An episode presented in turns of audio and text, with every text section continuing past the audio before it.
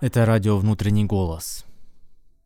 Всем нам с вами наверняка очень интересно углубиться в сознание, в видение ну, писателя, например, ну или вообще творческого человека, который что-то создает. Ну, многим людям, наверное, просто популярной какой-то персоны. Ну, давайте остановимся на каких-нибудь производителях контента, как сказали бы сегодня.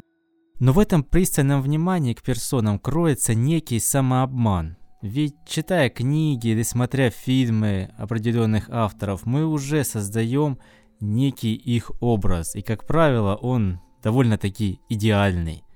Ну согласитесь, читая Стивена Кинга или еще кого-то, кто вам нравится, вы принимаете его идеи, вам кажется, что это хороший человек, ведь он вас понимает, разделяет какие-то взгляды, он точно описывает ситуацию, которую вы не могли выразить своими словами, а он взял ее разложил по полочкам, поэтому да, он нормальный, он классный, он интересный, но это образ идеалистический, и сегодня я как раз хочу эту тему немножко затронуть. И сразу оговорюсь, я не пытаюсь склонить, что люди на самом деле ужасные, которые стоят за какими-то хорошими работами, добрыми работами, если хотите так называйте. Нет но все-таки их образы немножко другие. И вообще в идеале, вот на самом деле в идеале, лучше знать любимого вами автора по его книгам. Вы, наверное, обращали внимание, что тот же Стивен Кинг э, пишет свои предисловия, послесловия, называет нас с вами постоянным читателем, общается через книгу и в своем доме он особо никого не принимает и все такое, в общем. И на самом деле это достаточно правильно, как мне кажется. Вот давайте попробуем со Стивена Кинга же и начать. Будет такой не, неплохой пример. Я, как, наверное, часть из вас являюсь его поклонником, тем самым постоянным читателем. Да, классные идеи, они разные, они интересные. Он и психику может препарировать, их персонажа хорошего создать за которым мы понаблюдаем, поассоциируем что-то с собой. И всегда казалось, что да, он такой, он правильный человек, он умный человек. Он в жизни что-то понимает уже. И он не заносчивый, не возвышенный, а такой вот, ну, что-то около рубахи парня, с которым можно поговорить, можно понять, наверное, многим из вас, кто пишет, хотелось бы принести ему свой текст, сказать, да я вот тоже что-то такое затрагиваю, а вы так хорошо относитесь к авторам, вы раздаете на некоммерческие проекты свои идеи, можно использовать за доллар, известная его эта фишка. Да, все казалось бы так, но немного копните, например, э, в отношении к Стивена Кинга к русским. А ведь это один из известных, если так можно сказать, русофобов. Да, причем иррациональных, на мой взгляд. Раньше просто не так это было заметно, потому что не было соцсетей, мы не читали какую-то американскую прессу, какие-то интервью постоянно или что-то такое. Сейчас же достаточно подписаться на Кинга в Твиттер и понять, что что-то в его голову все-таки вбито. Да, он шестидесятник, да, он, как сам рассказывал, их учили прятаться под парты в случае ядерного удара со стороны Советского Союза.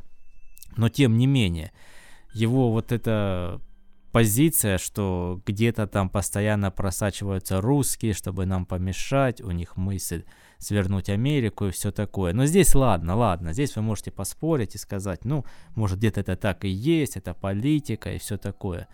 Да, ну вот читал я последний его роман «Билли Саммерс».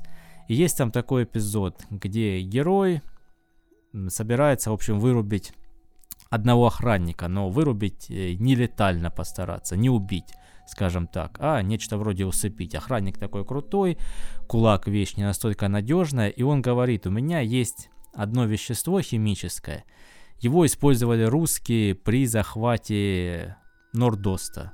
Вы тоже наверняка эту историю знаете, когда запустили специальный газ, чтобы усыпить террористов, но вещество сильнодействующее было, погибли часть людей.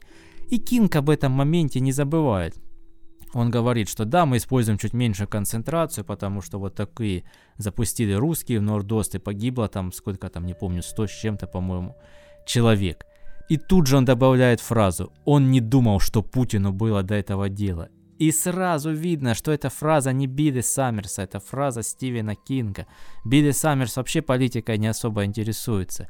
И тут вдруг он думает, что вот Путину до этого не было дело. Ну, блин, елки ты палки Кинг, ну... Ты же умный человек, ты же пишешь умные книги, ты же можешь отделять какую-то политику от каких-то поступок. Ты же живешь в Америке, страна, которая тоже от терактов страдает. Понимаешь, насколько это все сложные вопросы. Как ты можешь бросаться такими фразами просто так? Даже если это так и было. Но просто зачем ты сидишь в Мэне или во Флориде в своем доме и вот так вот раз и, ну, я бы так сказал, плюнуть. И я не адвокат Путина, уж поверьте мне, точно им не являюсь. Но просто зачем? Ну как? И то же самое прослеживается по его твитам. Я понимаю, ты там Трампа полощешь во всех грязных водах. Твое дело, твой президент, еще что-то там, какие-то у вас местные терки. Но зачем ты такие мысли прокидываешь в книгу? Где они у тебя там хранятся на твоем складе памяти? Откуда ты это берешь? Просто как? Ну человек разумный, который знает, что пишет, умеет разделять чувства, эмоции, раскладывать, как я уже говорил, все по полкам.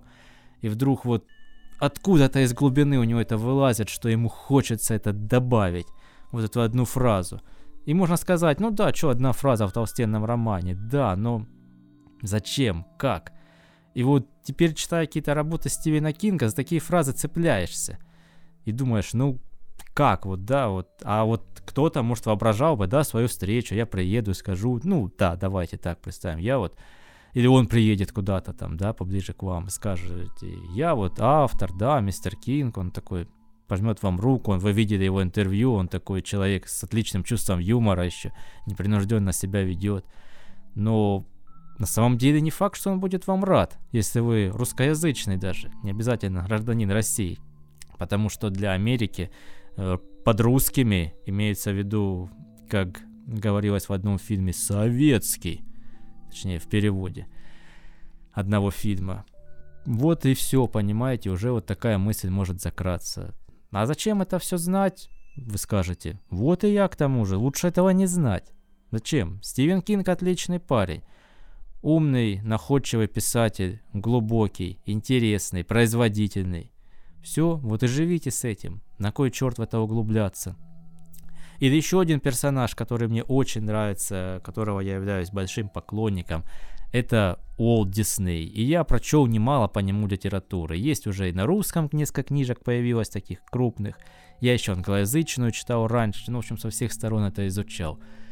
И Уолт Дисней тоже не классный парень. Я сразу же сделаю вам пометку, что это не говорит об отсутствии у него таланта, который, конечно же, у него был.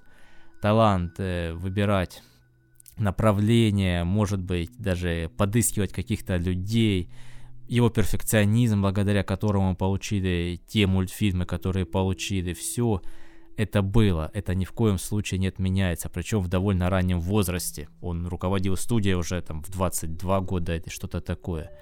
То есть пробивной такой парень, это тоже определенный талант. И да, я знаю, что он сам не рисовал все мультфильмы. Да, я отделяю работу студии Диснея, которая рисовала мультфильмы, которая, ну, плюс-минус, да, где-то, давайте скажем, закончилась там 70-е, 80-е года. Сейчас это иногда, конечно, выходят и компьютерные неплохие но тем не менее, так в массе, я отделяю от корпорации Disney, в которой, если вы не знали, в управлении не осталось ни одного члена самой этой семьи. Она принадлежит теперь совершенно другим людям, управляется другими людьми. И вот у Walt Disney мы тоже создаем образ такого замечательного дядьки, который добрый, который через животных пытается нам показать интересные истории – веселый, любит красивую анимацию, пытается нам все сделать зрелищно, интересно, ярко. Он собрал вокруг себя замечательную команду таких же людей, которые смогли все это нарисовать, смогли все это передать. Да, но сказать, что он такой уж прям отличный человек, ну не всегда скажешь. Странно иногда у него бывали поступки. Он не особо ценил рабочих, он ценил, скажем так, свою работу. Для него Главное было выпустить продукт. Ну, И давайте сразу уберем отговорку, что гению все позволено, что ради того, чтобы достичь гениального результата, мы можем разрешить ему на какие-то нестандартные действия. Ну, поставьте себя на место кого-то из его сотрудников, если вы следуете там, этой фразе. И посмотрите, как вам будет приятно. Да, история с Абом Айверксом, наверняка вы знаете, человек, который рисовал Микки Мауса, с ним начинал. И в итоге они расстались, потом, правда, опять сошлись, но тем не менее. Так было и с рядом других сотрудников, потому что Дисней давил на определенный образ работы. Он не так, чтобы ценил какие-то профессиональные иногда качества. Главное, чтобы работали по его направлению, по тому, как он скажет. Когда началась тема с профсоюзами, он вообще взбесился, хотя люди просто хотели каких-то более-менее для себя уверенных условий потому что это все красиво на экране смотрится, когда там сидят по 12 часов, рисуют, лишь бы доделать свое классное дело. Но одно дело, когда человек хочет поработать 12 часов для того, чтобы закончить и выдохнуть, сказать, а, мы это сделали. Другое дело, когда приходит Дисней и говорит, у тебя пачка листов сегодня тоньше.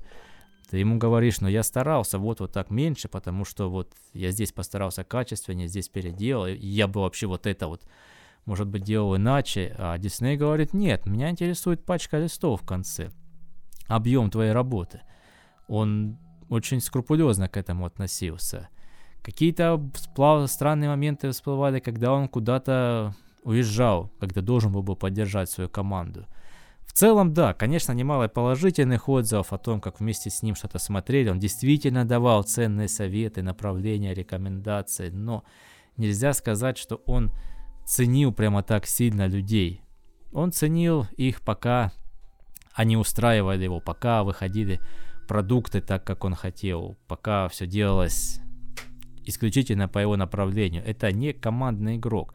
Уолт Дисней это отличный образец капиталиста. И в плохом, и в хорошем смысле. В хорошем, потому что, повторюсь, он очень пробивной, он организовал сложнейшие процессы, в новаторской в то время области смог поставить все это на какие-то рельсы вместе со своим братом. Но такие иногда вещи просказывают, что когда люди приходили забирать какие-то деньги им положенные, например, это один из композиторов был, по-моему, Сталинг фамилия, у них были доли в Диснее еще раньше, и когда они увольнялись, эти доли Дисней обратно братья Дисней выкупали, и когда он там кто-то к ним пришел, чтобы попросить эти деньги сейчас, а не через там месяц или два, они такие выражения, что хотелось э, выкинуть его с офиса, ну, в общем, это те еще братцы такие, причем Рой Дисней больше такой бизнесмен был, и, я так понимаю, еще жестче. Поэтому то, что мы с вами видим на экране, не столько магия, вернее, там, конечно, есть элемент, без нее ничего не получилось, сколько давление вот этих вот братцев-капиталистов, сколько каких-то там судеб, обид за этим поломанных, еще что-то. Просто все это выкинуто назад, а нам перед лицом, скажем так, повешены вот эти нарисованные на целлулоиде кадры магии, добра и всего остального. За этим же не всегда была такая замечательная атмосфера. Хотя, повторюсь, да, я являюсь фанатом студии Дисней, вот этих старых мультфильмов – много очень смотрел, как снималось, как организовывалась студия, как Уолт Дисней построил первую студию, где были кондиционеры, приятного цвета стены, то есть как бы хотел сделать действительно хорошую вещь.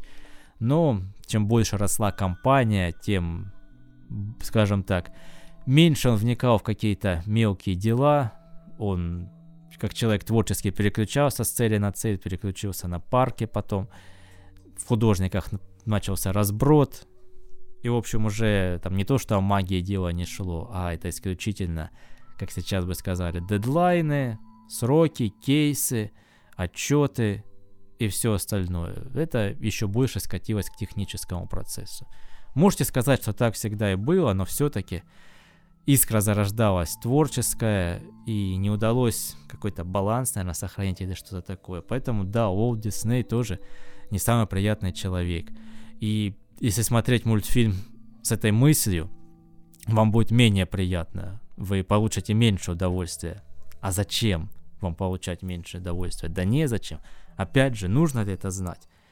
Вряд ли. Но к чему я все это подвожу? В сегодняшнем мире наоборот получается, что если ты не начнешь крутить свою книгу и себя заранее, у тебя ни черта не выйдет. Это я не знаю, сколько должно звезд сойти, чтобы ты написал хорошую работу. Это условие, как говорят в математике, необходимое, но недостаточное. Допустим, есть у вас роман отличный, вот объективно отличный. Но чтобы его приняло издательство, чтобы разработали такую рекламную кампанию, где можно автора скрыть, это настолько маловероятно. И да, я сейчас понимаю, что вы мне назовете Виктора Олеговича, но все-таки он исключение, которое подтверждает правило. Он вообще пишет из какого-то параллельного измерения. И вот эта фишка, что о нем ничего не известно, это она, наверное, стала таким, скажем так, буксиром всей рекламной кампании его книг. Это и так-то признанный автор, но все-таки вот это вот, что ниоткуда появляется действительно книга, это определенный подход, и он есть только у одного автора, и если сделают еще одного такого, не факт, что это сработает. Можно постараться держаться чуть-чуть в тени, то есть сказать, я Василий Петров или Петр Иванов, вот моя книжка, и все начинать давить про книгу, а кто я такой, неважно. Но в наше время, сами понимаете, слабо это сработает. Хорошо, если у тебя есть блог, если ты что-то там комментируешь, где-то был засвечен, на интервью сходить какому-нибудь Дудю или еще кому-то. Вот это инструменты продвижения. А книга это само собой. Книга это уже так, это, я же говорю, обязательное условие, да. Книга, пускай даже хорошая. Но нужно все вокруг остальное. И кем же быть на всех этих интервью, да? А вдруг ты не такой классный человек? Ну, притворяться? Да, наверное. Вдруг какие-то взгляды не разделяешь или еще что-то. Или наоборот, в наше время это поможет, если ты будешь какой-то упоротый, будешь какие-то идеи продвигать, поддерживать тренды. Или наоборот, идти против течения. Черт его знает, как быть. И самое еще такое неприятное, может не самое, просто что на это на все нужно время. Тебе приходится сочинять, а как бы что сделать, еще что-то. Я вот на ютубе заводил канал, честно вам скажу, не для раскрутки каких-то своих работ. Просто мне захотелось рассказать то, чего я на ютубе сам в свое время не нашел. Вы видели, что одни из первых моих видео это советы начинающим авторам, потому что все это было настолько разбросано, настолько растворено вот в большой воде, в этой ютубовской, что я решил попробовать сделать некоторые свои мысли более концентрированно. Поэтому читайте книги, погружайтесь в истории, в миры, в героях. Любите автора через его книги, общайтесь с ним через его книги.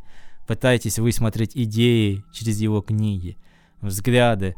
Хотя да, мы создаем персонажей как бы индивидуальных, но все равно это так или иначе размышления автора о людях, о характерах, о процессах вселенной, социума и все остальное.